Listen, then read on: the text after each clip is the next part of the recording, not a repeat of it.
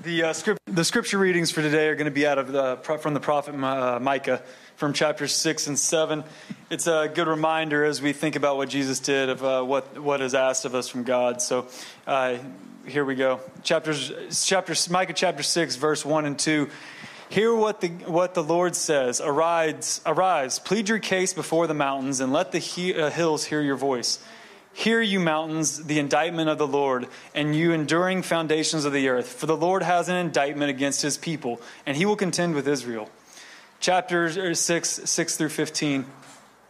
With what shall I come before the Lord and bow myself before God on high? Shall I come before him with burnt offerings, with calf a year old? Will the Lord be pleased with 1,000 rams and with 10,000 rivers of oil? What shall I give my firstborn for my transgression, the fruit of my body for the sin of my soul? He has told you, O man, what is good, and what does the Lord require of you but to do justice, to love kindness, and to walk humbly with your God. The voice of the Lord cries to the city, and it is sound wisdom to fear your name. Hear of the rod and of him who anointed it. Can I forget any longer the treasures of wickedness in the house of the wicked, and the scant measure that is accused? Shall I acquit the man with wicked scales, with a bag of deceitful weights? Your rich men are full of violence, your inhabitants speak lies, and their tongue is deceitful in their mouth. Therefore I strike you with a grievous blow, making you desolate because of your sins. You shall eat, but not be satisfied, and there shall be hunger within you. You shall put away, but not preserve, and what you preserve I will give to the sword. You shall sow, but not reap. You shall tread olives, but not anoint yourself with oil, and you shall tread grapes, but not drink wine. Chapter 7, 1 through 3. Woe is me, for I have become as when the summer fruit has been gathered, as when the grapes have been gleaned. But there is no cluster to eat, no first ripe fig that my soul desires. The godly has perished from the earth, and there is no one upright among mankind. They all lie in wait for blood, and each hunts the other with net. Their hands are on what is evil, to do it well. The prince and the judge ask for a bribe, and the great man utters the evil desire of his soul. Thus they weave it together. Chapter 7, verses 7 through 9. But as for me, I look to the Lord. I will wait for the God for my salvation. My God will hear me.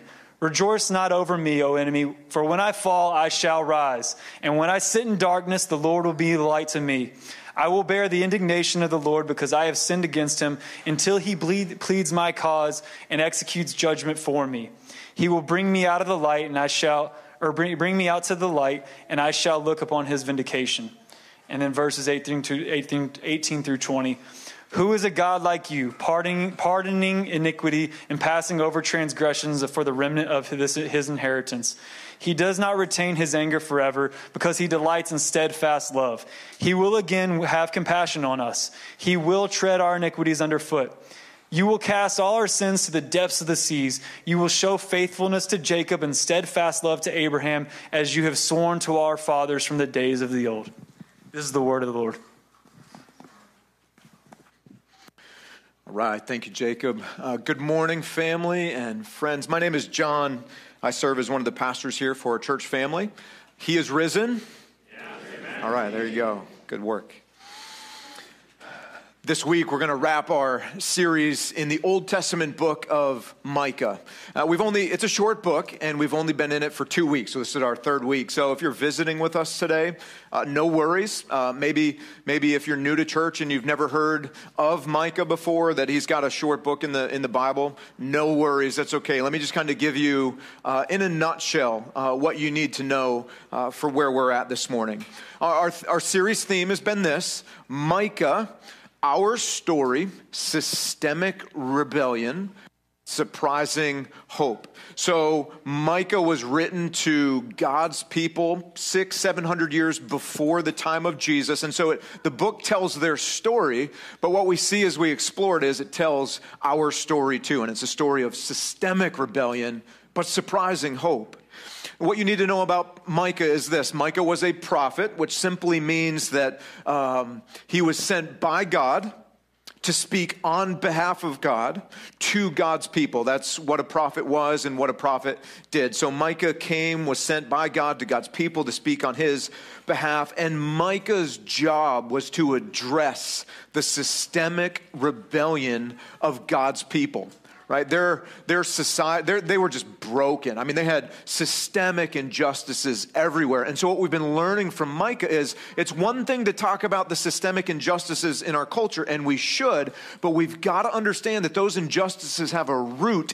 And Micah's point is systemic injustice exists in our homes because first, systemic injustice, which flows from systemic rebellion, exists in every one of our hearts. That's Micah's point. So Micah makes that point in what we call three cycles of doom. Three cycles of doom.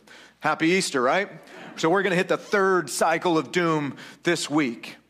Now, I'm a simple man, and I need tools to help me to remember pretty much everything in life. People's names, important dates, very important dates, and themes of books of the Bible. I mean, I can read a book this month, and next month, pick it back up again and read it and be like, wow, this was a fantastic book. Where's it been all my life, right? Like I'm that kind of a guy.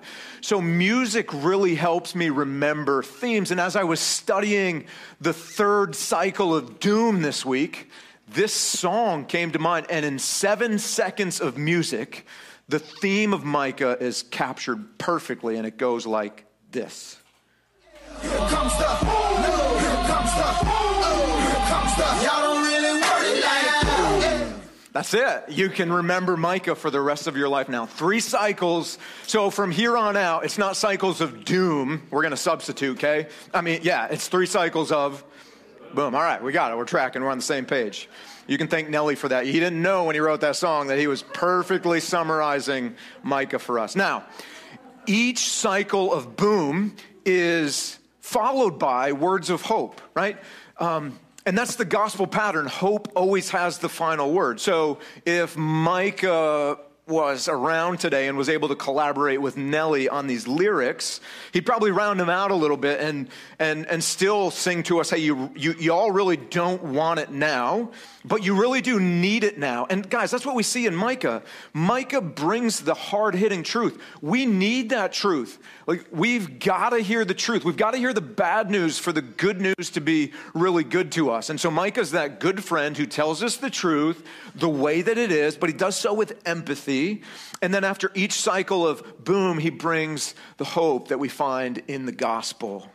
And so here's the theme for this morning. I think after spending time in chapters 6 and 7, the final two chapters of Micah, I think this sentence captures well what those two chapters teach. And so it's going to be the main point of our talk this morning. And here it is. Our rebellion ushers in devastating darkness, but the resurrecting shepherd king kills our darkness with the light of his life. So again, I'm a simple guy, so here's how we're going to tackle that this morning. We're just going to break that sentence into two, and we'll take the first half of the sentence, we'll wrap it, and then we'll hit the second half of the sentence as we close it out. So let's begin with our rebellion ushering in devastating darkness. Micah chapter 6 opens, if you can imagine, a scene. It's a courtroom. Somebody's on trial and somebody's bringing an indictment. And as we read, we learn that it's God versus people. God's word against the word of people. And God calls all of creation to witness, not just people, but mountains and valley. He calls all of the created world to witness this trial. And as we continue reading in verses 1 and 2, we hear God say to his people, you need to listen to me now. And we've heard that theme all through Micah, haven't we? Like, hey, these words matter to you. You need to hear what I have to say. Listen. And then God says, I'm going to give you the opportunity to plead your case. Which we do. We plead our case to God all the time. And so that's what he says. I'm going to bring my case to you. You'll have the opportunity to plead your case. And here's what God says. I've got an indictment against you. Actually, what he says is, I've got an indictment against my people. So we need to hear this, guys. God in Micah is bringing an indictment against his The unfortunate realities of kind of growing up in certain Christian circles in the West is we will very quickly weaponize this book against people who are outside of the family. But we got to understand that most of what's written in here is our Father addressing issues that are present in the life of his family. So this talk is not directed to people outside the family. This is a family talk.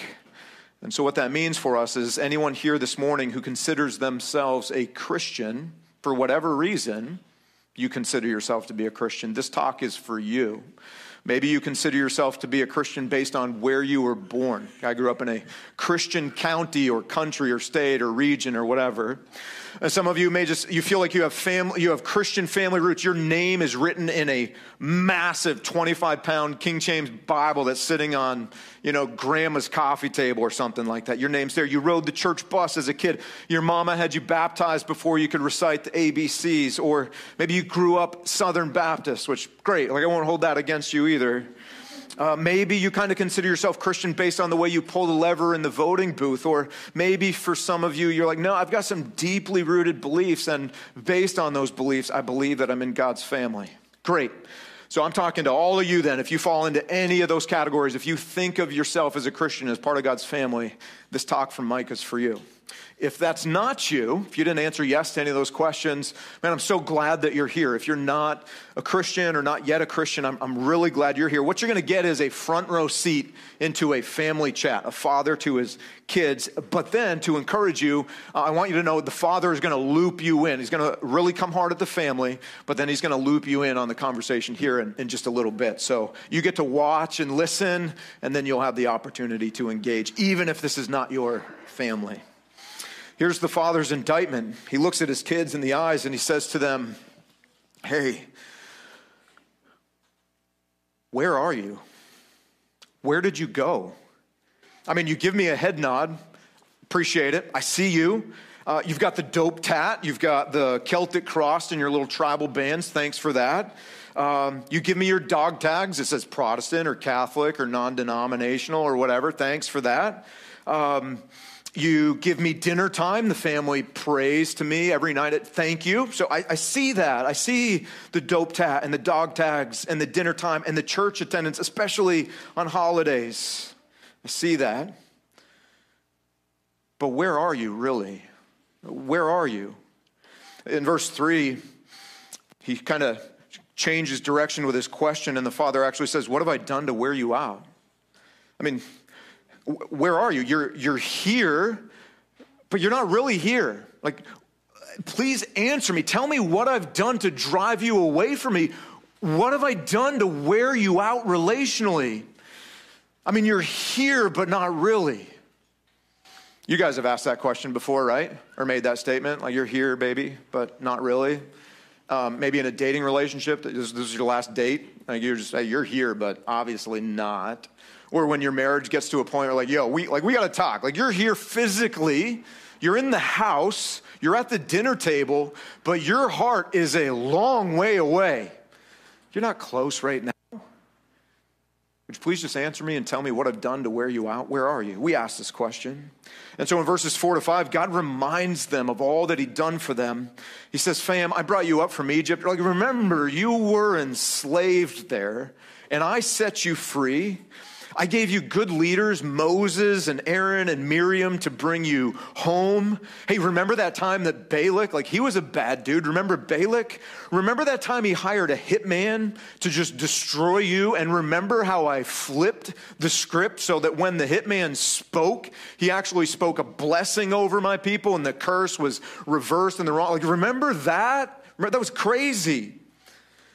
Remember how I brought you home from start to finish. He references two cities there, Shittim and Gilgal. They were on opposite sides of the Jordan River, so kind of signifying like that final leg of the journey where God brought them across this river and brought them all the way home. So that's God's way of saying, man, I brought you safely from start to finish. Remember how I brought you across a flooded Jordan River? Like, they crossed at the time of year where the Jordan's banks were just overrun by floodwaters. And they crossed not only safely, but with dry feet. And said, don't you remember how I brought you home safe to the other side? Look, all of this stuff demonstrates that I love you and I made you my family and I rescued you and I provided for you and I protected you. And you give me a head nod at best. You give me a thanks. I appreciate the tattoo. Thanks for the shout out on your dog tags and at dinner time. But what have I done to drive you away? Where are you? Family, our Father asks us the same question today. He asks you the same question today. Where'd you go, son? Hey girl, your heart is cold towards me. Like we're not even making eye contact right now. You're not talking to me. I talk and you don't listen to me. Your heart is cold. It's been a while. Where'd you go, son? I mean, remember, I love you. I made you my family. I rescued you. I provide for you all the time. Have I ever let you go without? I protect you. I give you what your soul longs for. Why are you so distant to me? Why are you so cold towards me relationally? And as people respond, maybe a bit like we've come to expect in Micah, more or less like this, hey, you know, look, I get it, God. Look, I got it. I get it. I'm a little bit distant, but what do you want from me? What would actually make you happy? What do I have to do? What do I have to keep from doing to make God happy? Isn't what I'm already doing enough? I mean, look at what I'm doing. Verses 6 and 7. I give you religious practice. They talk about their burnt offerings, meaning they were good Christians, if we want to use that cultural phrase. They showed up to temple when the doors were open, and they participated in the group sacrifices that were made on their behalf. Good church-going Christians, if you will. Religious practice. They talk about personal sacrifice. God, I give you personal sacrifice. Look, thousands of rams with 10,000 rivers of oil, oil being one of their greatest commodities at the time, and it was very symbolic. 10,000 rivers, meaning, God, we give, we sacrifice, and penance. Let's talk about penance. Dad, I'll hurt myself to prove to you that I love you and I'm sorry. Look, you want my firstborn son? I'll give you my firstborn son. Is that what you want, God? Because I've done all that. I'm religious. Look, and we could have the same conversation. Yo, it's Easter. And we have Rona restrictions. Like, I should really be home live streaming this thing right now. Are we even socially distanced right now? We are, for the record. Most of you are. Good job. But here I am. I'm here. And Dad, I've sacrificed for you. Remember that missions trip I took in high school? Remember college? Like every off semester, in between semesters, I took that mission trip. I give, Dad, you know I give. You know I've got the magnet on the fridge. I got that little kid in Haiti that I send $17 to every month so he can eat and have his school books and his sneakers. Like, you know I'm doing that. Penance, you want to talk about penance? I live in guilt and shame. You think I don't live with guilt and shame? You want my kids too? I mean, what do I have to do, God? Man, and I'm telling you, if there is a better description of what kind of our shared collective sense of what Christianity is in the West exists somewhere, I don't know where it is. Micah captures it perfectly. This is our cultural view of Christianity right here. Two questions. What do I have to do to make God happy? And what do I have to keep from doing so that I can keep God happy and stay in the family? And then Micah, perhaps on behalf of God, or maybe God himself, asks in such a way, hey, like, John, are you done? You good? Like, you got that off your chest, all right? Son, listen. Daughter, listen. I've told you what I want before. I've been very clear about it. Micah 6:8, he's told you, oh man, what is good. I've told you. And what does the Lord require of you but to do justice and to love kindness and to walk humbly with your God. Now let's go in reverse order because this really matters. When we see the word walk in the Bible, generally it's referring to life, like everyday life, the way that we live, moment by moment. So this is God saying, I want you to live engaged with me minute by minute, hour by hour, day by day. Close relationship. You talk to me. I talk to you. I satisfy your soul. We make eye contact. We're close, right? I want you. That's what Micah is saying. That's what the father is saying to his kids. That's what he's saying. I want you. I want your heart. I want your affections, your allegiance. I want warmth. I want relational vitality. I want you. He adds that word humbly. That communicates a joyful dependence. So we're not just living moment by moment with the Father. We're living with him in such a way that, in humility, a humility that communicates, look, I get it. I am completely dependent on the Father for everything. There is nothing at any moment that I can find somewhere else that I need. I am dependent entirely on him. And it's not just a reluctant dependence, like I'm glad that I'm dependent upon the Father, okay? So this walking, this living with humility, a joyful dependence, this is our Father's way of looking you in the eye, son or daughter, and saying, I want you, not what you do. And when you live in this way, humble, joyful dependence, walking humbly with our God, when you live this way, justice will flow in your life and kindness will flow in your life. They will follow. And the kindness that Micah's talking about here, it's maybe you've heard this Hebrew word before, chesed, and it means a faithful kind of love, like undying faithfulness, like the type we talk about when we exchange wedding vows. More faithful than that, limitless, unqualified. And I say more faithful than that because this kind of love, our love is conditional with each other. Like even every marriage, even though it's meant to be permanent by God's design, has a breaking point. And we see exceptions for marriage and divorce in the Bible, but this kind of love has no exception, none. It is an unqualified love. And so the Father is saying, when you live in joyful, humble dependence upon me, you will learn to love people in this way because this is the way I love you as your dad. You will learn to love as you were loved, and you will learn also to love what I love, and I love justice. And so you will love justice, and you will do it. We've talked a lot about justice. Well, we haven't. Micah talks a lot about justice and systemic injustice and all of that. We've hit that hard over the last couple of weeks. I just want to share one more thought with you about justice. This is from Stephen. He says, justice is more than only punishing wrong. Justice is creating a situation and a society where everything is right. A society where every last person in it, including the most vulnerable, and I would, not supposed to change other people's definitions, but I would say especially the most vulnerable and the weakest can flourish and thrive.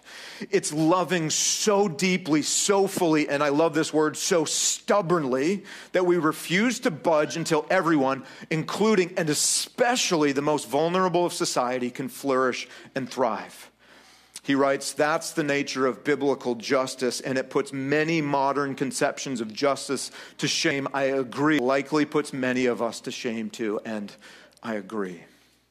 But family, you've got to understand, practice justice or love kindness to be accepted by the Father. We practice justice and we love kindness because we've been justified by the Father, fully accepted, and because the Father has been kind towards us in Christ, fully accepted, fully affirmed, and fully loved. So now justice and loving kindness flows from our hearts because and when we are walking humbly with our God. But Micah continues the indictment. He says, my people don't do justice. They don't love kindness. They're not walking humbly with me. And if we were to summarize verses 9 to 12, Micah's saying, listen, you have treasures. You have bank accounts of wickedness. Do you want me to just forget about that? Like as your father, should I turn a blind eye to the systemic injustices that exist in my family's heart and in the culture of my family? You have wicked scales and deceitful weights, meaning my own family is practicing and contributing to economic injustice. Should I just let that go, he asks. Your excessive wealth is coupled with violence, meaning there is a posture of heart that is violent towards other people when it comes to acquiring wealth or comfort for ourselves. In other words, we are so driven to get for ourselves that we will get and not really care deep down how it affects other people beyond us. In fact, we will even get knowing it hurts other people or turning a blind eye to the pain of others. And he says, look, you speak lies. You use deceit to your advantage. You're like, we don't live this way. We don't do this. And we deceive people, but I'm telling you the truth. I'm bringing the third cycle of boom to tell you this exists in your heart and it exists in the life of our family. And as a result, right, here it is, your rebellion has ushered in devastating darkness. Verses 13 to 15, therefore, I strike you with a grievous blow. I, as your dad, I'm allowing you to experience the consequences. I'm judging this rebellion, and I'm going to make you desolate because of your sins. Like, desolate, what does that mean? What does it mean that the Father would make us desolate? Well, for starters, look at this. He says to his people, you're going to eat, but you won't be satisfied. So we can understand that physically, but we can also understand it spiritually. Like your soul will be hungry and you'll go after things or people or whatever. You'll never find satisfaction. But it won't matter. You're going to invest your life earning money so you can be comfortable between the ages of 60 to 85. But at what cost? You're going to sacrifice your family along the way, and all the comfort in the world between 60 and 80 will not matter for you. In fact, you will hate it because of what it costs you right now. It's not going to matter. You're going to work, but your work's going to be frustrated.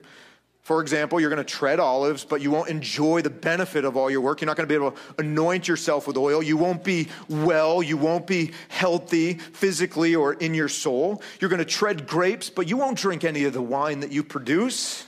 Why? Verse 16, because you kept the statues of Omri and all the works of the house of Ahab, and you have walked in their counsels. You're like, Omri and Ahab, man, I haven't been around for the last 3 weeks. I have been around for the last 2 weeks. I don't even know who those jokers are. Well, in summary, those two cats were the worst kings ever in a long line of really bad kings in God's family. Ahab was legendary for financial injustice and swindling people, like as a king, taking advantage of his own people for his personal gain. And look at how the writers of Kings describe these two guys. 1 Kings chapter 16 says that Omri did what was evil in the sight of the Lord, look at this, and did more evil than all who were before him. So stack up all the evil of all the bad kings, and Omri's stack alone is higher than theirs. Provoking the Lord, the God of Israel, to anger by their idols. But did you see the indictment right there? He's saying, we are like Omri and Ahab. We're like them. Well, how are we like them? Maybe you're not swindling people, maybe not economic injustice, but we are like them in that we have idols too. You may not have an idol made out of stone. You may not have an idol carved out of wood. So what are we talking about? Well, Tim Keller explains an idol this way. He says, an idol is anything more important to you than God is. An idol is anything that absorbs your heart more than God does. An idol is anything that absorbs your imagination more than God does. It is anything that you seek to give you what can only be given to you by God. And so guys, this cycle of boom, Micah would say, you are like Omri and Ahab. The question is not, do you have idols? The question is, what idols do you have? I have idols. There are things in my life that on any given day clearly are more important to me than God is, based on the way I feel, based on the way I invest my time, based on the way I respond to people. There are things in my life that regularly absorb my heart and my imagination more than God. There are things in my life that I regularly pursue looking for joy, for peace, for identity, for satisfaction, more than I pursue God, the God who created me. I have idols. And guys, Micah's looking at you in the eyes and he's saying to you this morning, you also have idols. And here's the insanity of our rebellion. When we pursue idols, we never find satisfaction. We never find rest. We will never find real peace. All we are left with is emptiness and longing. The darkness remains. And you know what we do in all of that lingering unrest? We make a new idol. We carve a new idol. We pursue something or someone else rather than the God who created us. So this morning, Micah gives you an option. You can respond in denial, or you can agree with him. Micah shows us here what it looks like to agree. And agreeing with Micah that we have ushered in an incredible darkness through our systemic rebellion, that we are rebels like Omri and Ahab, that we have all kinds of God substitutes, some that we're not even aware of. Micah shows us what it looks like to agree. Chapter 7, verse 1, agreeing begins with lament. Two big ideas here. When you agree with Micah, you lament and you look. So here's the lamenting. Verse 1, you see the words, woe, woe is me. We don't use that word in our vocabulary anymore, but it is woe is a word communicating an incredible sense of weight that I am not owed. Stephen defines lament this way. He says, a lament is not despair. The lament is a cry directed to God. It is the cry of those who see the truth of the world's deep ruptures and wounds and the cost of seeking peace. But let's not allow that definition to remain impersonal. Let's tweak it to make it our own. Lament is the cry of those who see the truth of their own deep ruptures, your deep ruptures and mine. That I see the depth of my wounds and I see the cost of making peace. And guys, just again to be clear, that the gospel is so clear. It tells me the truth that while I am a wounded person, because I have been wounded by the rebellion of other people, my heart has deep, deep, deep wounds, deep wounds. Another thing can be true at the same time of a wounded person. And this is important to hear, that in my own rebellion, and even though my woundings are legitimate, and even though God speaks directly and brings healing to them, I am also a wounding one. I have acted in rebellion in a way that has damaged the lives and the hearts of other people. And so lamenting is what we do when the weight of that brokenness rests on us like it should. And look at how Micah describes it, continuing in verse 1 of chapter 7.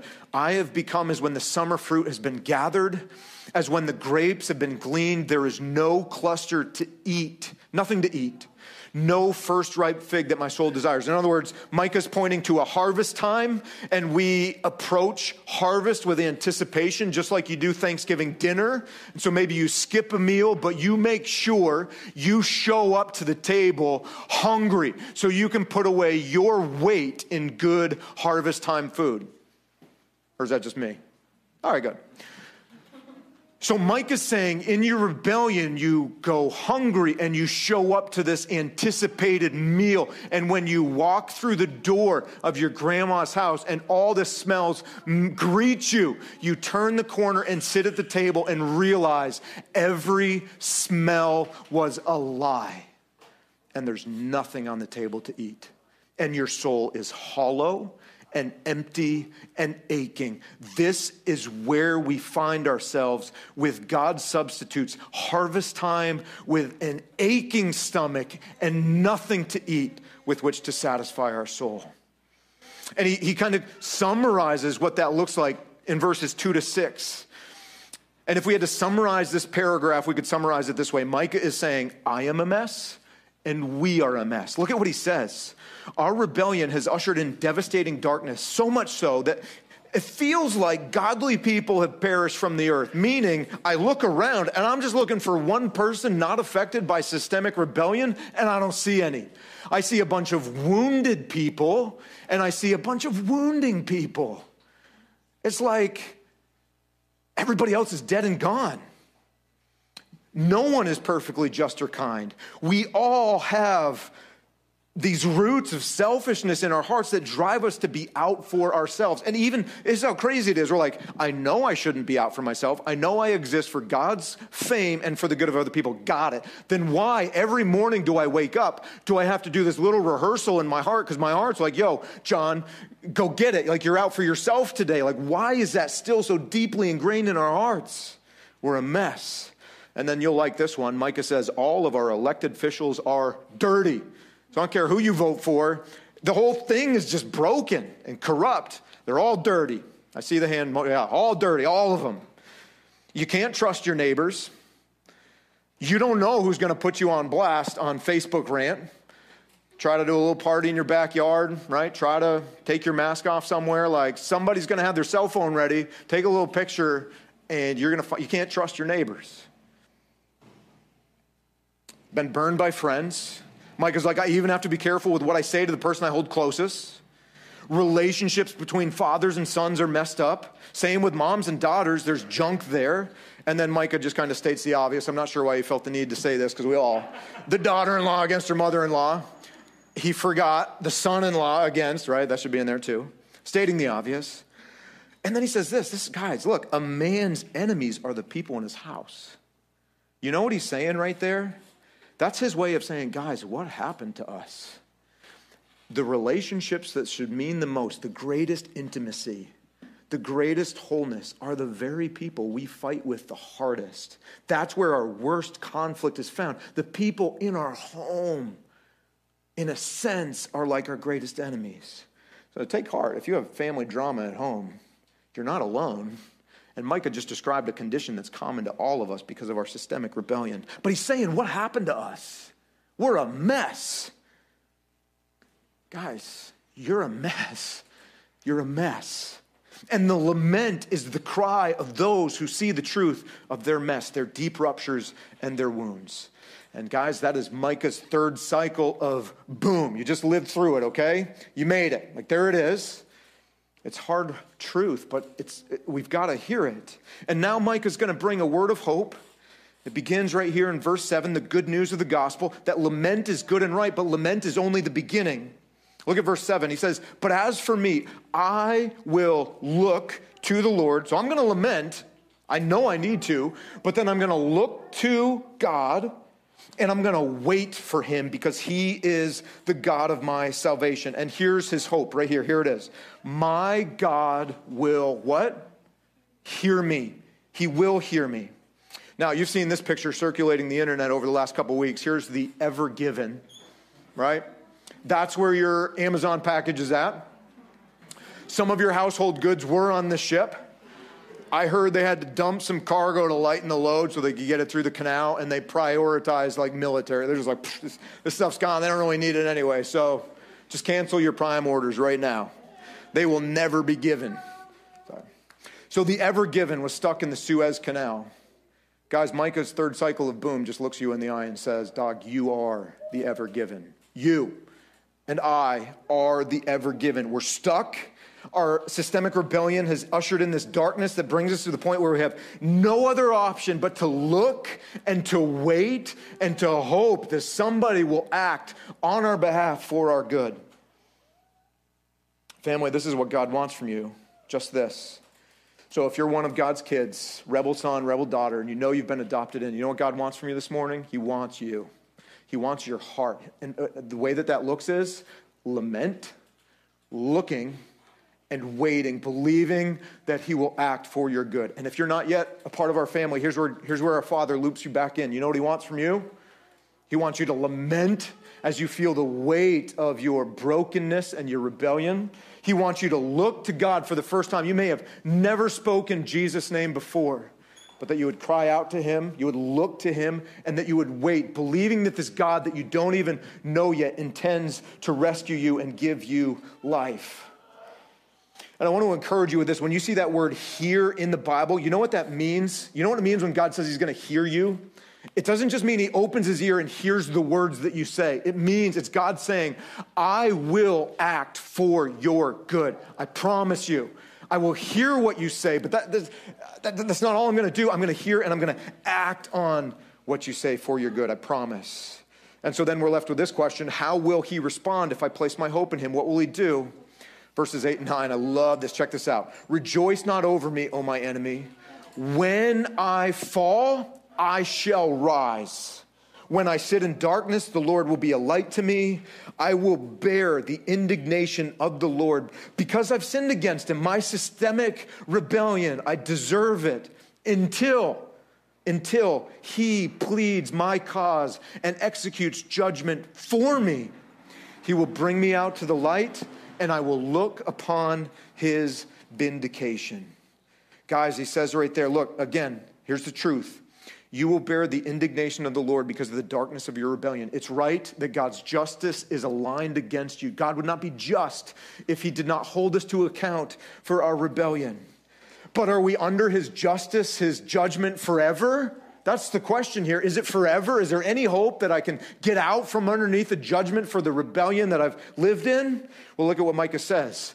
Under the indignation, or bear the indignation of the Lord, what? Key word in this verse, until.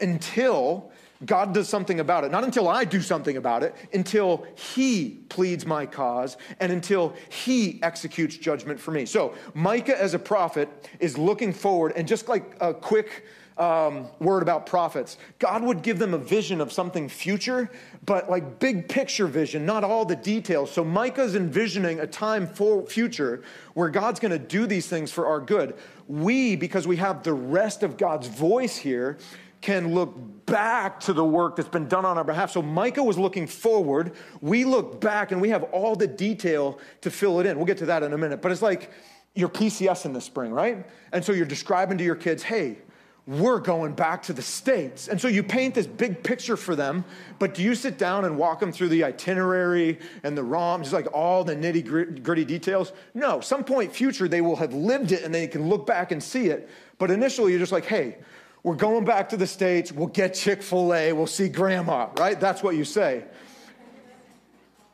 Since we're in a cycle of boom, let me just say, Chick-fil-A is overrated, so you should leave that out of your... Hey, you can take the Chick-fil-A right out. Yeah. All right, we'll let it go.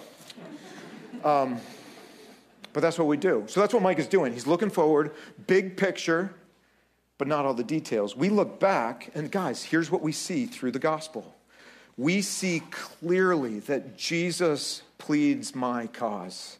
We see clearly that the Father executed judgment against Jesus on my behalf. These are the reasons that Jesus went to the cross. Jesus went to the cross to be in my place, to plead on my behalf. I'm guilty. He's innocent. He takes my guilt and his name is stained. I take his innocence and he pleads on my behalf. Jesus goes to the cross because the Father had to execute judgment, or the Father's not just. And if he's not just, forget about him. He's not a good God.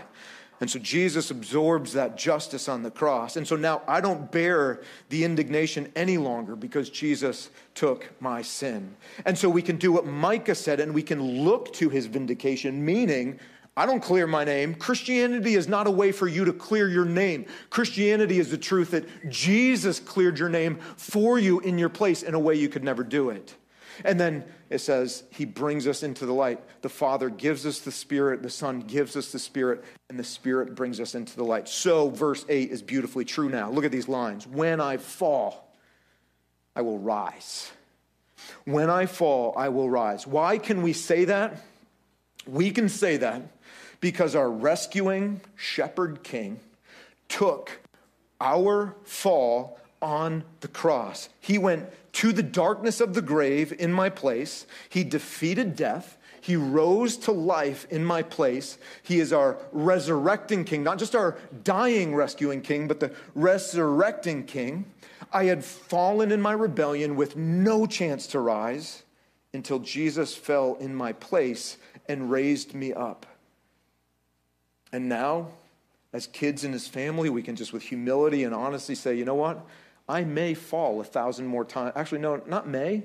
I will fall 1,000 more times in this lifetime. But Jesus will raise me up again every single time. I will fall in death. I'm going to die someday. But when I fall in death, he will raise me up.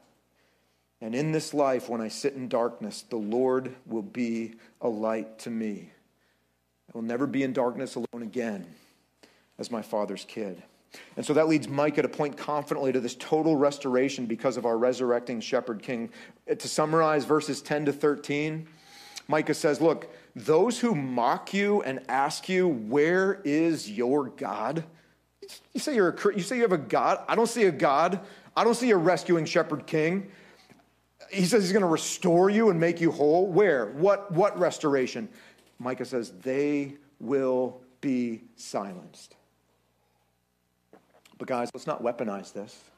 Let's personalize it. You know who your greatest enemy is? It's not out there.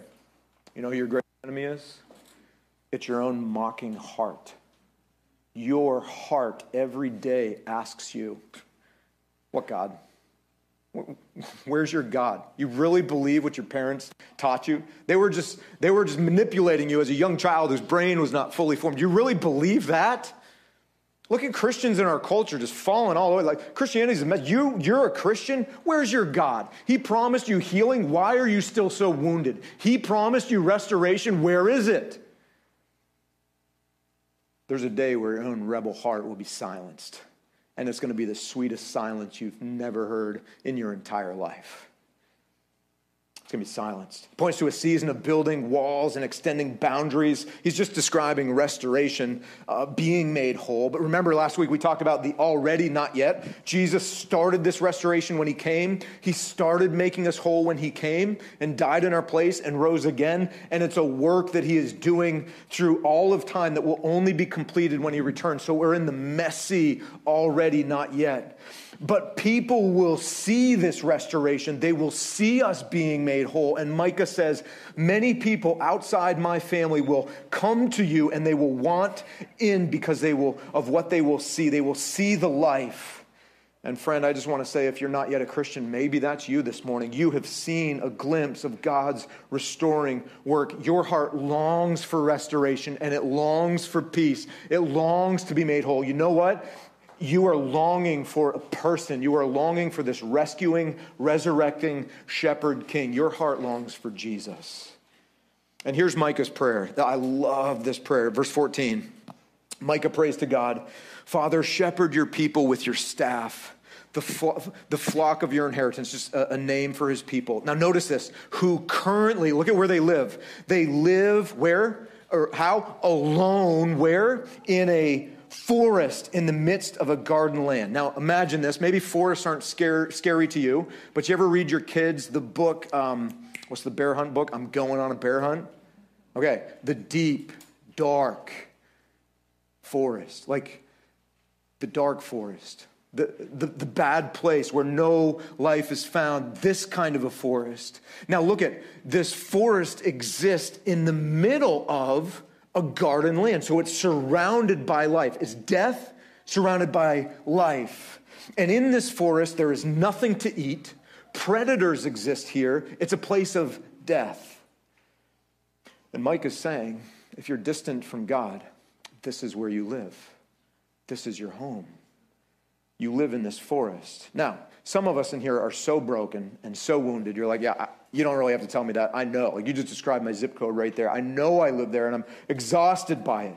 Some of us, though, are so culturally conditioned that we're oblivious to it. We have come to believe that forest living is the new normal. Like, it's just meant to be broken this way. It's just meant to hurt. I'm meant to have this wounding. My soul is meant to not be able to find satisfaction. And so it's the new normal for us. We're like, I'm fine. But let me ask you this question. Are you? Like, are you really? Are you? And Micah prays. He says, God, take your kids who live alone in this dark forest and let them graze in Bashan and Gilead as in the days of old. Bashan and Gilead were just the best places to take your flocks. It's where they could eat the best. They were the best grazing lands. And so Micah's asking, Father, take your rebel kids from this forest that is starving them and killing them and take them to where their souls will be satisfied. And look at how our Father answers. Is he a reluctant God? No. Let him suffer in the forest a little longer for their rebellion. Verse 15, Micah, just like in the days when you came out of the land of Egypt, I will show them marvelous things. Meaning, the Father will send rescue, marching confidently into the forest where you live in your rebellion. And one at a time, I will rescue my rebel sons and daughters and bring them out of the forest into this place where they can find rest and satisfaction. Are you starving in the wilderness? Jesus will satisfy you in the garden. And Jesus accomplished this work on the cross. And just think of the irony of this. The thorns that were beat into Jesus' head were ripped from this forest floor. The cross upon which Jesus died was constructed from the timbers of trees chopped down out of a forest. The crown of thorns that went to Jesus' head were your thorns. The tree that Jesus hung on as he died was in your forest. It was your tree. You should have died on that tree. Jesus confidently and calmly and with purpose walked alone into the forest of your rebellion and died on the tree that bore your destiny. He was dead for 3 days. He was resurrected, defeating death, defeating your forest, your rebellion. And now he lives to rescue rebels one at a time from the forest to a feast in the Father's presence. And if you have lamented, if you have looked to God for your rescue, and if you have waited for him, you have been brought from the forest to the feast. If you're sitting here and you're like, man, I'm still in the forest, and I honestly would like to not live there for one more day. What do I have to do? You need to look to the Father. You need to lament your rebellion. You need to cry out for rescue and wait, because he will hear you and he will do things for your good like you've never seen done before, and you will for the first time begin to experience restoration and life. And then you're given a song. Look at this song, verses 18 to 19. This will be your song. How do you know if you're rescued? This is your song right here. If you've come from the forest to the feast, this is your song. Who is like a God like you, pardoning iniquity and passing over transgression for the remnant of his inheritance for his people? He does not retain his anger forever. Why? Because God delights in steadfast love. He loves it. And he will again have compassion on us. Guys, if you're broken, that's what you need. You need compassion. And that's what the Father brings to the forest as he carries you to the feast. Compassion. He will tread our iniquities underfoot. Guys, think of it. Like your rescuing king is pressing into your forest, and with every step he takes, he treads underfoot another of your rebellious acts. He destroys them as he walks in. And he casts all your sins into the depths of the sea. Good. Because that's what I need for the innumerable rebellious acts and thoughts and desires that I have lived in my. I need the deepest part of the sea that you can find with the greatest capacity, and I need Jesus to deposit all of my rebellion there. And I know you have a heart like mine, and you need a sea equally big that will swallow yours as well, and that's what the Father promises. Good, because that's what we need, isn't it? And why will the Father do this for us? Because I earn it. Because I prove it, because I'm so just, because I love so much kindness, deserve it. My name's in the family Bible. I rode the church bus. Nah, none of those things. Verse 20, final verse. You will show faithfulness to Jacob, a nickname for his people, and steadfast love to Abraham, another nickname for his people, as you have sworn to our fathers. Why will the Father send a rescuing, resurrecting shepherd king for you in the forest? Because he promised he would. He swore it. And when the Father swears it, it happens. Because our dad promised he would, and he always keeps his promise. He's coming for you. You can't outrun the Father's kindness in your forest. Stop running. Turn around. Turn around and listen, and you will hear the footsteps of the rescuing shepherd king coming up on you. Look, and you will see him now. You will see the Father running towards you through this rescuing shepherd king. And he's not an angry Father. He is a compassionate Father with tears of joy in his heart that he's bringing one of his kids home, because your rebellion has ushered in devastating darkness, but your resurrecting shepherd king kills your darkness with the light of his life. You want out of the forest, don't you? You come to the feast in the Father's presence. It's the resurrecting King Jesus who will bring you there and will kill your rebellion with the light of his life. The team's going to come now. We're going to sing a song that reminds us that Jesus put death in its grave. And we're going to read a line that says, "In desperate places, Jesus paid our wages." Guys, the desperate place was the forest of your rebellion. And so what does Jesus want from you now? What does Jesus want for you this Easter morning? He wants you. He wants your heart. And when he has your heart, justice and kindness will flow. He just wants you to look to him, son, daughter. Look to him and wait. Our Father will hear you, and he will act for your good. Let's sing of the beauty of that gospel.